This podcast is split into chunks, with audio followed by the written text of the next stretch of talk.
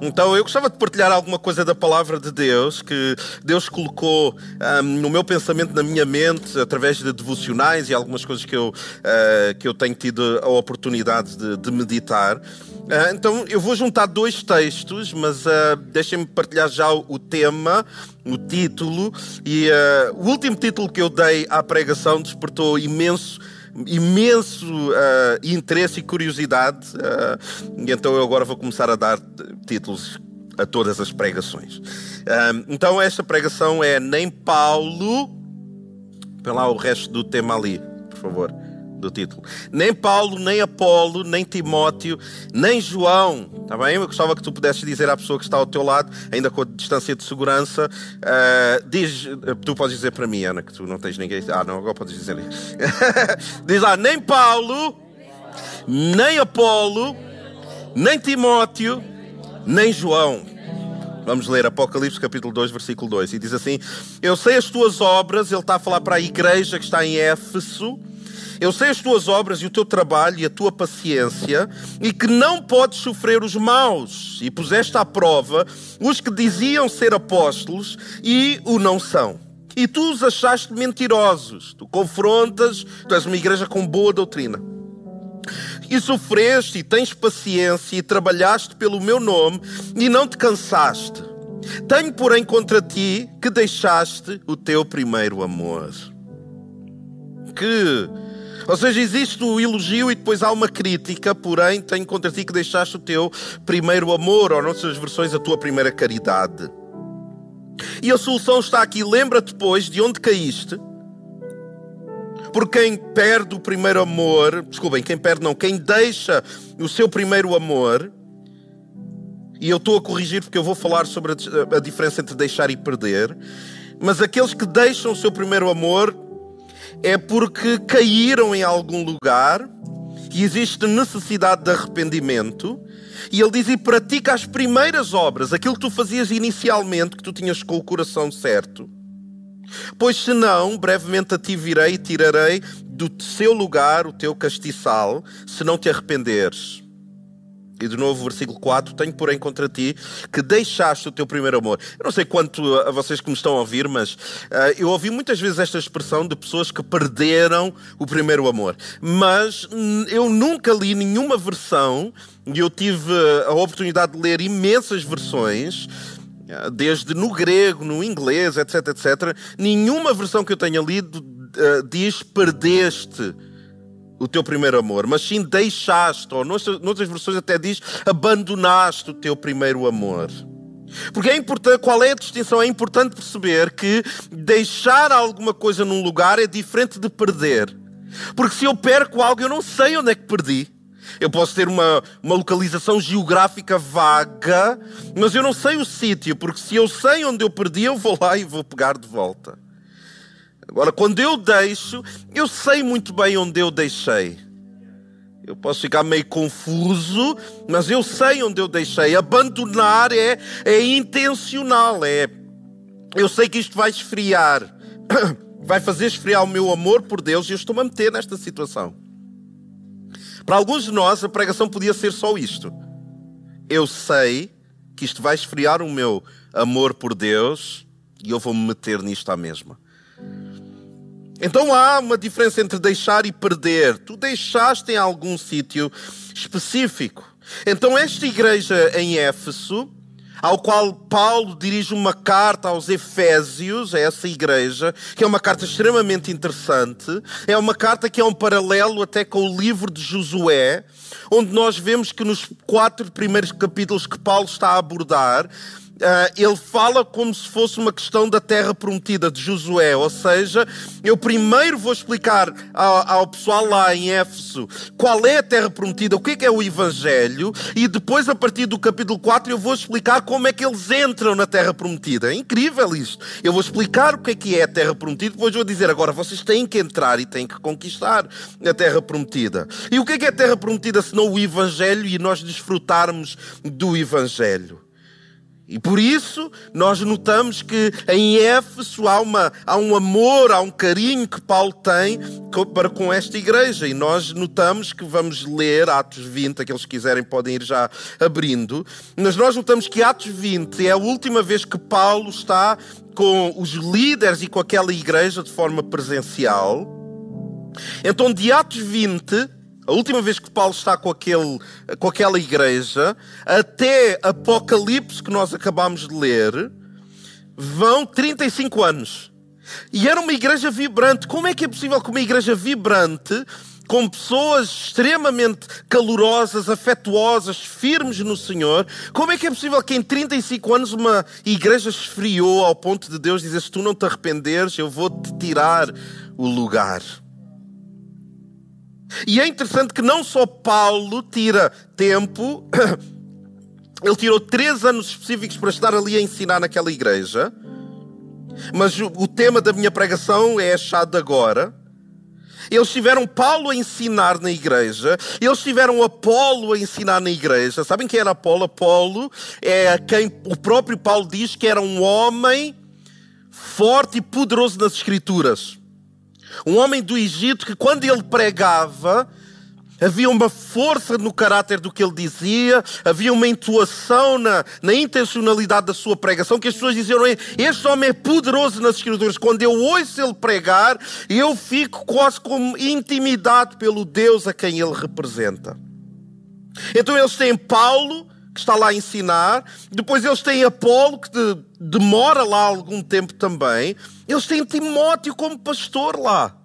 Imaginem, uma igreja que tem Paulo como pastor, tem Apolo como líder também, depois tem Timóteo também e tem o apóstolo João. Que igreja é esta? Parece tipo a CCLX, Ruben. É é possível? Estes líderes, pastor Enoque, pastor André Simões, quais vingadores? Então nós notamos, vamos perceber agora em Atos 20, o último diálogo, e que Paulo faz algumas advertências, quase de uma forma profética, dizendo mais ou menos: nós podemos entender isto desta maneira, para vocês não esfriarem, ouçam o que eu vos vou dizer. Eu vou-me embora, provavelmente já não vos vou ver mais. As minhas últimas indicações são estas, prestem atenção. E ele diz assim no versículo 28. Ele diz: Olhai, pois, por vós e por todo o rebanho. E lembre-se que isto é um, é um discurso de despedida. Olhai, pois, por vós e por todo o rebanho, sobre o qual, sobre o Espírito Santo, vos constituiu bispos, líderes, para que apacentem bem a igreja de Deus, que ele resgatou com o seu próprio sangue. Porque eu sei isto, que depois da minha partida, vejam o que é que ele sabe, depois que eu me for embora, entrarão no meio de vós lobos cruéis, que não irão perdoar o rebanho. E que dentro de vós mesmos se levantarão homens que falarão coisas perversas para atraírem os discípulos após si. Portanto, vigiai, lembrando-vos de que durante três anos eu não cessei noite e dia de admoestar, ou seja, de ensinar com lágrimas a cada um de vós. Ele diz: Eu passei tempo com cada um de vocês a ensinar-vos. Porque ele está a dizer assim: tudo o que é pregado para vocês é pregado para nos preparar para um teste. Então, tudo o que é ensinado, por exemplo, neste púlpito é para nos preparar para a semana e nós vamos ser testados naquilo que está a ser pregado. Versículo 32, ele diz assim: Agora, pois, irmãos, encomendo-vos a Deus e à palavra da sua graça, a Ele, que é poderoso para vos edificar e dar herança entre todos os santificados. E agora ele começa a falar dele próprio. Ele diz: De ninguém cobicei a prata, nem ouro, nem a veste. Vós mesmos sabeis que para o que me era necessário, a mim e aos que estão comigo, estas mãos me serviram. Eu trabalhei, eu não vos pedi nada, eu não vos fui pesado, eu trabalhei. Tendo-vos mostrado em tudo que trabalhando assim é necessário auxiliar os enfermos e recordar as palavras do Senhor Jesus que disse: Mais bem-aventurada coisa é dar do que receber. E havendo dito isto, vejam o que é que Lucas explica. Depois de Paulo dizer isto, ele põe-se de joelhos e orou com todos eles. E levantou-se um grande pranto entre todos, e lançando-se ao pescoço de Paulo, o beijavam. Também carinho que eles tinham por Paulo, porque foi Paulo que iniciou esta igreja. Então, sabendo que havia a possibilidade de não verem mais a esta prova de afeto, em que eles agarram-se a Paulo e começam a, a, beijar Paulo nesta demonstração do quão importante ele era para eles. Entristecendo-se muito, principalmente pela palavra que dissera, que não veriam mais o seu rosto, e então o acompanharam até ao navio. Então, se nós queremos entender como é que eu não deixo esfriar o meu primeiro amor, então eu olho para aquilo que Paulo falou para esta igreja. E nós vemos os princípios que estão no texto. O primeiro princípio, ele diz assim: Olhai, pois, por vós. O primeiro princípio é este: tu não queres perder, tu não queres, eh, ou tu não queres deixar o teu primeiro amor. Olhem por vocês. Faz uma autoanálise constante à tua fé as tuas dinâmicas espirituais, olha por ti mesmo. O salmista escreve, escreve assim no Salmo 139, 23: Sonda-me, ó Deus, e analisa o meu coração, examina-me e avalia as minhas inquietações. O salmista está a pedir ajuda a Deus para ele perceber-se a ele próprio. E ele diz: Vê se há em mim algum sentimento funesto, mau, e guia-me pelo caminho da vida eterna. Tu tens que te policiar. Olha por ti mesmo, olhem por vocês. Tu queres ser frutífero e não permitir que o amor de Deus em ti esfrie. Pensa o triplo, pensa muito, faz o dobro fala metade. Pensa o triplo, faz o dobro, fala metade. Há um princípio de sabedoria em falar a metade daquilo que se sabe. Então nós temos que ter um sistema de autoavaliação, de autoanálise no nosso orgulho, nas nossas inseguranças, nas nossas noias, nas nossas neuroses, nas nossas inquietações, nas nossas ansiedades, nas nossas limitações. Nós temos que conhecer quem nós somos. Não apenas o desejo de, mas a prática de nos conhecermos, perceber os nossos limites. Isto não me faz bem. Ainda que para os outros seja irrelevante, isto não me faz bem a mim. Porque a menor, menor ação vale mais do que a maior intenção. Então tu tens que fazer algo. Tens que te autoavaliar. E aqui nós encontramos duas realidades neste sistema de autoavaliação, onde Paulo diz: olhem por vocês, cuidem de vocês, porque se vocês não cuidarem de vocês, como é que vocês vão cuidar dos outros? Se tu não cuidas de ti como mulher e tu não estás completa como mulher, tu não estás pronta para um relacionamento onde tu pensas que um outro uh, qualquer te vai completar. Não, primeiro olha para ti. É como aquela questão quando nós estamos a viajar, aqueles que gostam de viajar de avião, não é o meu caso, ainda ainda que eu viajo bastante, agora por causa da pandemia não, mas os uh, comissários de bordo, comissários de bordo, que a gente chama?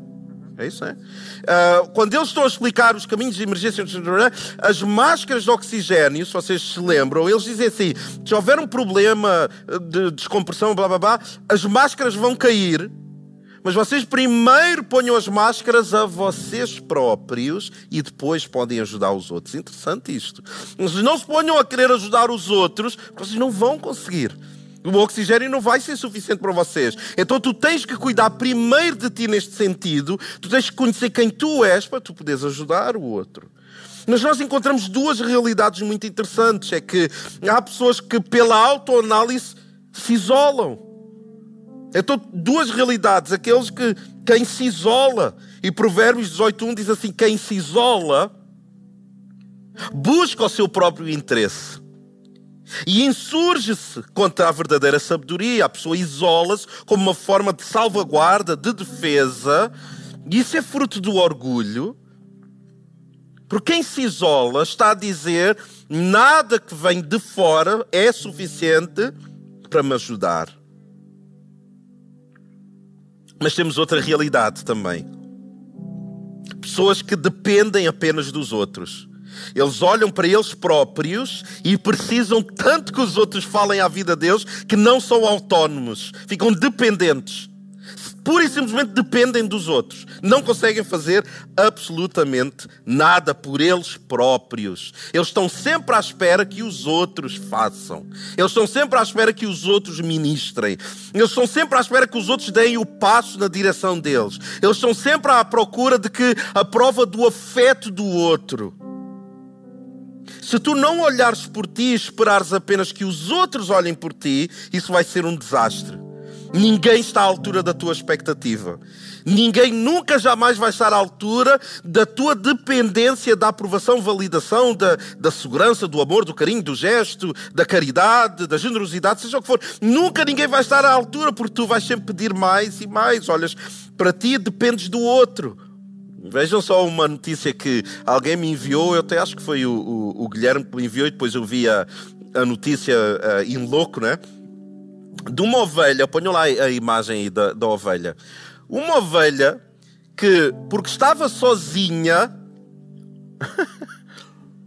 ela acumulou 35 quilos de lã.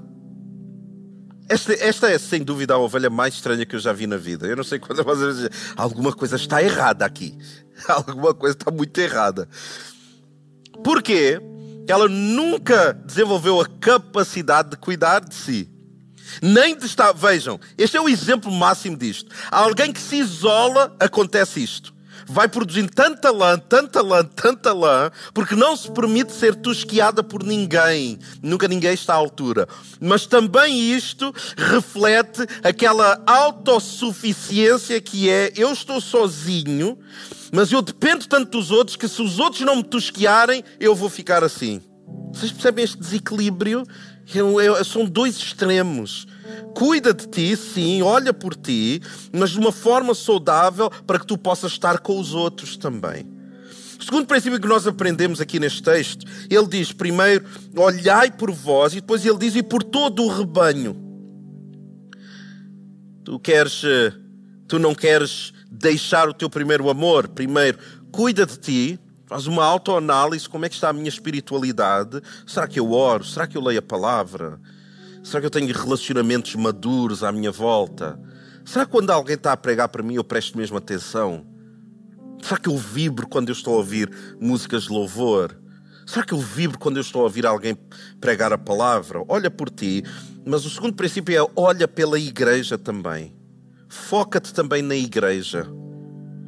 Dois aspectos muito interessantes. O primeiro é a doutrina. Tu tens que saber no que é que tu acreditas. Eu acho uma bizarrice, eu não sei se essa palavra existe, mas uma, uma coisa bizarra o que algumas pessoas creem. Pessoas que estão anos na igreja e ainda, ainda creem em maldições hereditárias. Coisas assim, uma, umas coisas que eu fico. Onde é que esta pessoa aprendeu o Evangelho? Ela vai buscar estas coisas bizarras. Esta, esta, esta ideia de que para evangelizar os outros basta, basta tu dares um bom exemplo. Basta tu seres boa pessoa. vou alcançar as pessoas sem as pessoas se aperceberem. eu... Sabem porquê? Porque a pessoa não olha para a igreja, a pessoa não percebe nada de doutrina, então a pessoa vai andando ano após ano, sem perceber nada do que acontece na igreja, se eu chego e pergunto, define-me o que é que é a Santa Ceia, a pessoa vai se baralhar toda. Define-me porquê que a palavra de Deus é a palavra de Deus. Porquê que tu acreditas? Ela é infalível.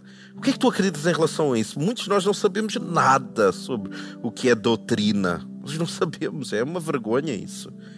Nós temos a Bíblia, que está cheia da palavra de Deus, é a palavra de Deus, e nós não olhamos pela igreja. Nós estamos a viver a vida não através dos óculos da doutrina saudável, que Deus honra muito esta igreja. Ele diz: vocês, vocês sabem o que é essa doutrina. Alguns de nós nem lemos a palavra sequer. Como é que a gente quer permitir que não deixemos o primeiro amor? Claro que vamos deixar. A igreja precisa de limites, de boundaries, a, igreja precisa de feições se não perde as suas distinções. A igreja não é uma associação, ainda que nós nos chamemos Comunidade Cristã de Lisboa, se é comunidade cristã, é uma igreja. Não é um lugar onde eu sou um coach e as, as, pessoas seguem o que eu digo. Não, não é isso. Há sistemas doutrinários acerca da morte, da ressurreição, do sacrifício suficiente de Cristo, da utilidade e eficácia do sangue de Jesus, dos milagres e maravilhas que podem acontecer. Nós acreditamos na cura divina, na cura completa de alguém, na cura da sua alma, da, na depressão, seja o que for. Nós acreditamos na força que é uma, uma família saudável. Mas nós também entendemos que há um outro lado. Também existem pessoas fiéis a Deus que estão deprimidas. Ainda existem casais que passaram por divórcios. E ainda existem pessoas que não foram curadas ainda fisicamente. E nós temos que aprender a lidar com isso. Então não olhes apenas para ti, olha para fora de ti, para a igreja. Primeiro, sentido doutrinário, aprende a entender no que é que tu acreditas. E segundo, olha pela igreja em termos materiais. Nós temos aqui, vocês conseguem filmar? Há aí alguma câmera que está fixa, que está, pode ser móvel, ou tem que estar tudo assim? Se vocês filmarem aqui, e filmarem aqui os voluntários que nós temos no backstage, a malta que está, está ali o Weber, está a Patrícia, está o João, está a malta aí, está ali a Patrícia por causa das redes sociais, o, o nosso Emanuel está aqui também, que estava na câmara. Se vocês forem lá para dentro, temos lá a malta também a, a realizar, o André Mata vai fazer a edição, e eles estão a servir de uma forma material. Eles não estão. Quem está aqui está a produzir isto para, para vocês verem isso em casa, mas não estão apenas em espírito de oração. Eles estão. Eu, eu acho que eles estão aqui. Eu não vou tocar neles, mas eles estão aqui. eles não, não estão aqui de uma forma etérea. Eles estão realmente aqui, servir de forma material, com as nossas finanças, com os nossos dons, com os nossos talentos. Ser egoísta não requer nem trabalho nem disciplina. Eu vou repetir. Ser egoísta não requer nem trabalho nem disciplina. É a inclinação do homem carnal. Nós somos naturalmente egoístas. Nem precisas trabalhar nisso. Mas generosidade dá trabalho. Requer disciplina e torna-se a inclinação do homem espiritual. Tu queres eh, não deixar o teu primeiro amor, olha para a igreja. O que é que a igreja tem para te oferecer? Ela tem um sistema doutrinário, ela tem um ensino forte, ela tem uma experiência de Deus incrível, mas aprenda a dar algo também. Não recebas apenas dá. E por último, quando Paulo começa a falar dele próprio, em que ele diz: Vocês sabem que eu nunca vos pedi nada, vocês sabem que eu dei-vos um bom exemplo, vocês sabem que enquanto eu estive com vocês eu ensinei-vos, etc, etc. Então, o meu terceiro e último ponto é este: o primeiro é olha para ti, o segundo, olha para a igreja, envolve-te, aproveita, mas dá de ti também, e o terceiro é este: olhem para mim. Engraçado isto. Porque o que Paulo está a dizer é isto.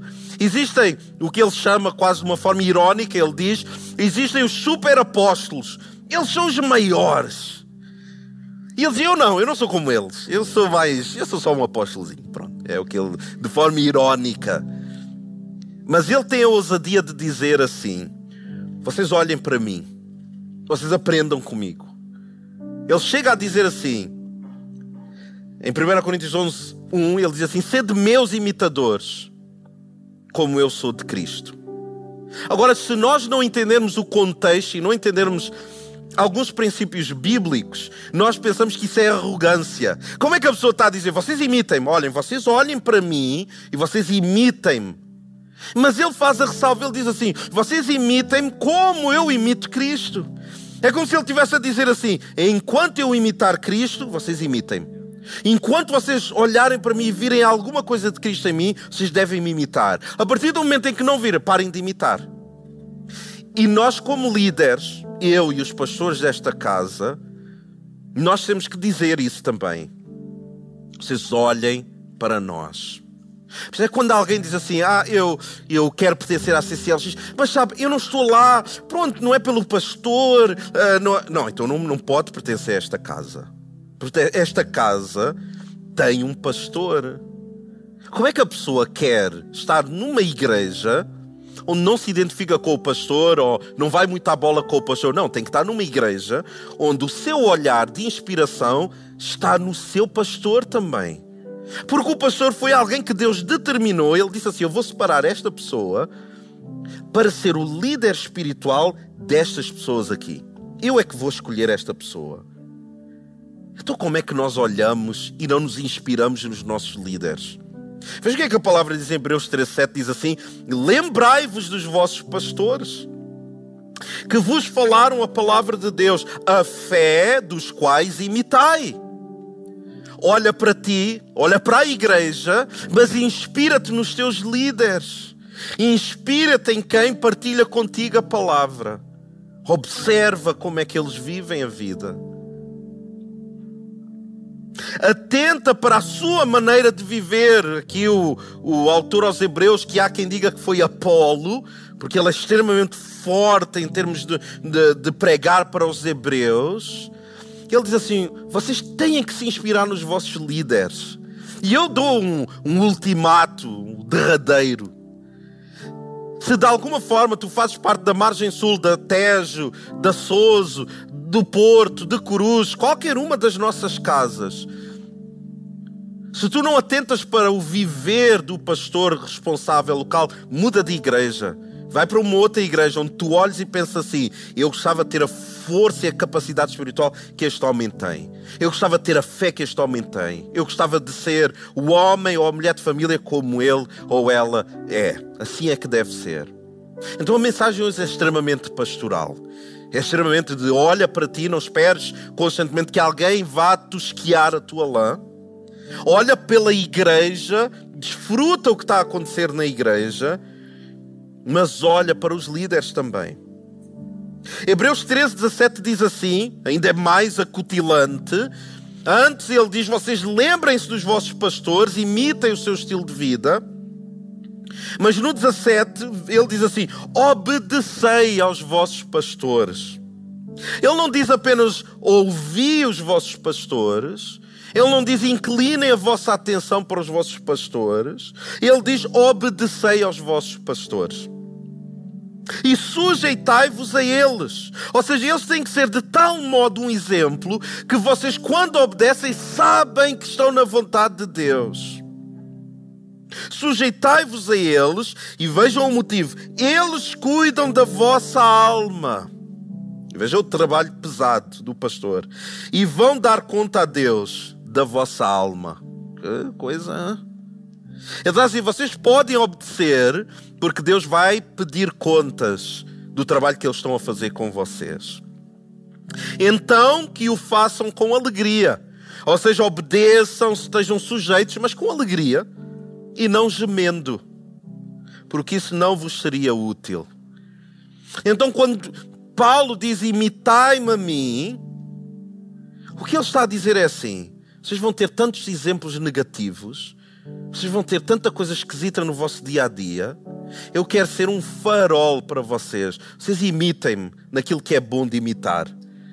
E eu posso dizer isso com ousadia a todos aqueles que estão a ouvir e fazem parte da nossa casa.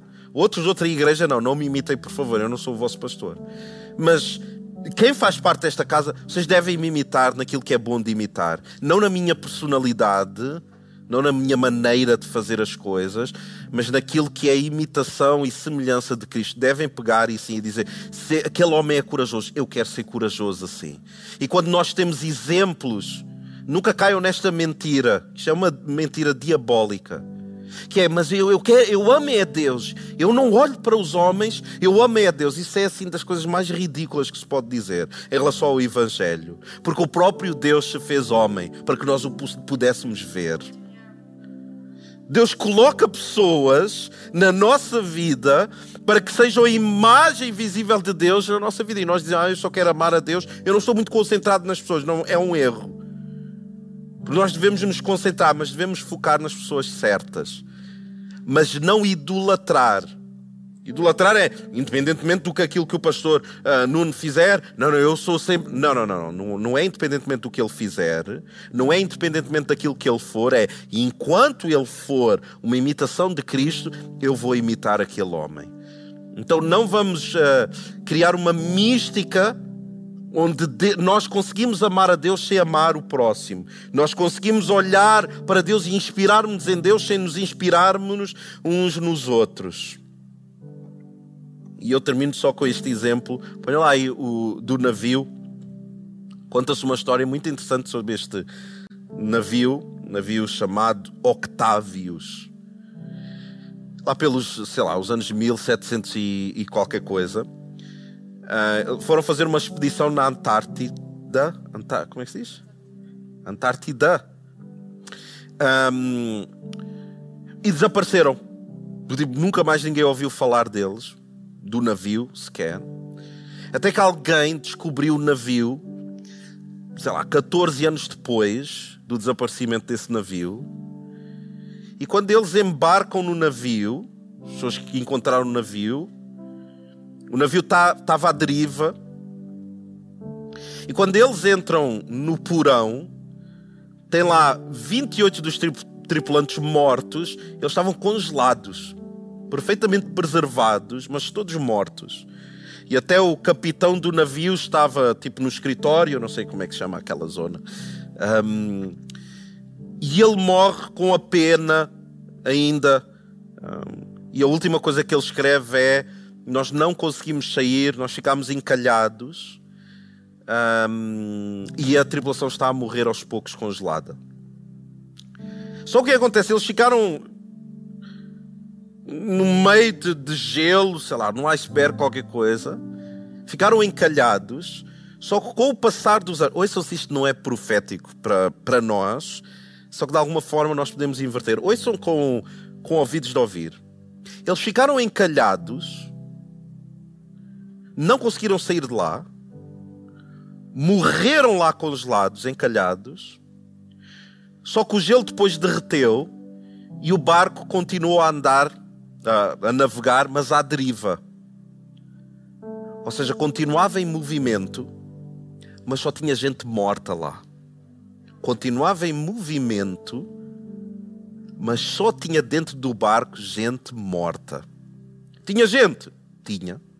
Tinha movimento? Tinha. Só que estavam mortos. Porque congelaram. Que tragédia é pensar nós, como CCLX, somos uma igreja tão vibrante, espetacular, com cor, com sabor, com gente incrível, com Paulos e Apolos e Timóteos e, e João do ensino. Bah, Que o Senhor nos ajuda a não ficarmos encalhados em algum sítio e que o fogo deixou de arder, nós morremos como há tantas igrejas que há por aí, vocês sabem isso. Tem movimento, está cheia de gente morta só. Como é que a gente não chega aí? Olha por ti, olha para a igreja, concentra-te e inspira-te nos teus líderes. E de novo, se os teus líderes não te inspiram, vai procurar uma outra igreja onde tu pensas, estes líderes inspiram-me, sim, porque é bíblico que assim seja se tu estás conosco, inspira-te em ti, na igreja, nos exemplos que Deus colocou à tua volta. E eu acredito que nós não vamos chegar a ser um navio fantasma com gente morta. Não, toda a gente vai estar a trabalhar, a, a lançar a âncora, a limpar o, o sei lá, fazer sei lá o que que se faz num barco, a, a pôr as velas lá. Nós vamos, toda a gente a trabalhar, às vezes mais vibrante, às vezes no mar alto, às vezes no mar calmo, mas nós vamos todos estar a trabalhar e nós não vamos deixar o nosso primeiro amor. Gostava de orar, está bem? Eu espero que tenha sido tão interessante para vós ouvir e ter tirado alguns princípios de, de Deus para vós, muito além daquilo que eu preguei, mas eu gostava de, de orar e nós vamos terminar, depois vamos louvar a Deus, levantar as nossas ofertas também. Senhor, obrigado pela tua palavra, ela é incrível. Senhor, a tua palavra, só ler a tua palavra já seria uma pregação maravilhosa, mas tu nos permites, nos dás criatividade, nos dás uma boa interpretação, uma interpretação saudável da tua palavra. Obrigado, porque tu fizeste isso hoje e o Espírito Santo que mora em nós vai completar esta pregação de maneiras que eu jamais conseguiria. Porque tu, eh, em nós, tu és o Espírito da revelação. Jesus é o Espírito da profecia também. Então afasta de nós, Senhor, qualquer infantilidade de pensarmos que a nossa igreja vai ser vibrante em todo o sempre se nós não nos acautelarmos. Ajuda-nos a, a entender que nós devemos policiar o nosso coração para não deixarmos o primeiro amor. E tal como o exemplo deste navio, sendo uma tradição de marinheiros, lenda, seja o que for, mas tal como nós ouvimos, que a CCLX nunca se torne um navio fantasma que navega pelos mares, engana quem está a olhar, tem ar de que está vivo, mas está morto. Afasta de nós esse cenário, Senhor. Que em qualquer momento de nós nos sentirmos como liderança, como igreja, como membros desta casa, algum dia nós nos sentirmos encalhados em alguma área da nossa vida, ajuda-nos a procurarmos ajuda. Nós queremos continuar a ser esta igreja vibrante que tu conquistaste para ti. Isto é fruto teu, é consequência do teu amor. Não tem nada a ver com as nossas capacidades, com os nossos talentos. Até quem nós somos em termos de talento, só o somos pela tua graça. Se tu retirares o favor, a graça, isto é apenas reuniões de pessoas que se juntam e cantam e alguém fala qualquer coisa, mas isto vai perder sentido. O Senhor guarda-nos. Nós já entramos nesta fase, eventualmente, de algum desconfinamento, quando nós tivermos a oportunidade de estarmos juntos. Ajuda-nos a celebrarmos como deve ser e a não sermos tímidos, Senhor, no olhar para dentro, no olhar para a igreja e no olhar para quem nos lidera de alguma forma. Ajuda-nos a termos prazer, Senhor, em quem nos estamos a tornar pela tua graça, em termos prazer em olhar a igreja que tu tens tornado a CCLX e ajuda-nos a olhar também para cada pessoa que nos lidera com inspiração.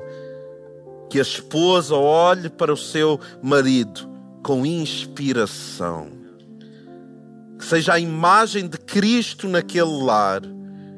Cada líder de grupo de crescimento, de cada equipa, da multimédia, do som, das luzes, seja o que for, ajuda-nos a olhar uns para os outros, numa perspectiva de imitar o que o outro tem de bom, que é semelhante a ti.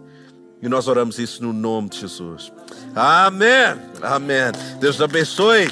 Nós podemos aplaudir aí em casa, dar um aplauso também a Deus pela palavra dele. Guardem isso no vosso coração. Vamos ser tudo aquilo que Deus quer que nós sejamos. Deus vos abençoe.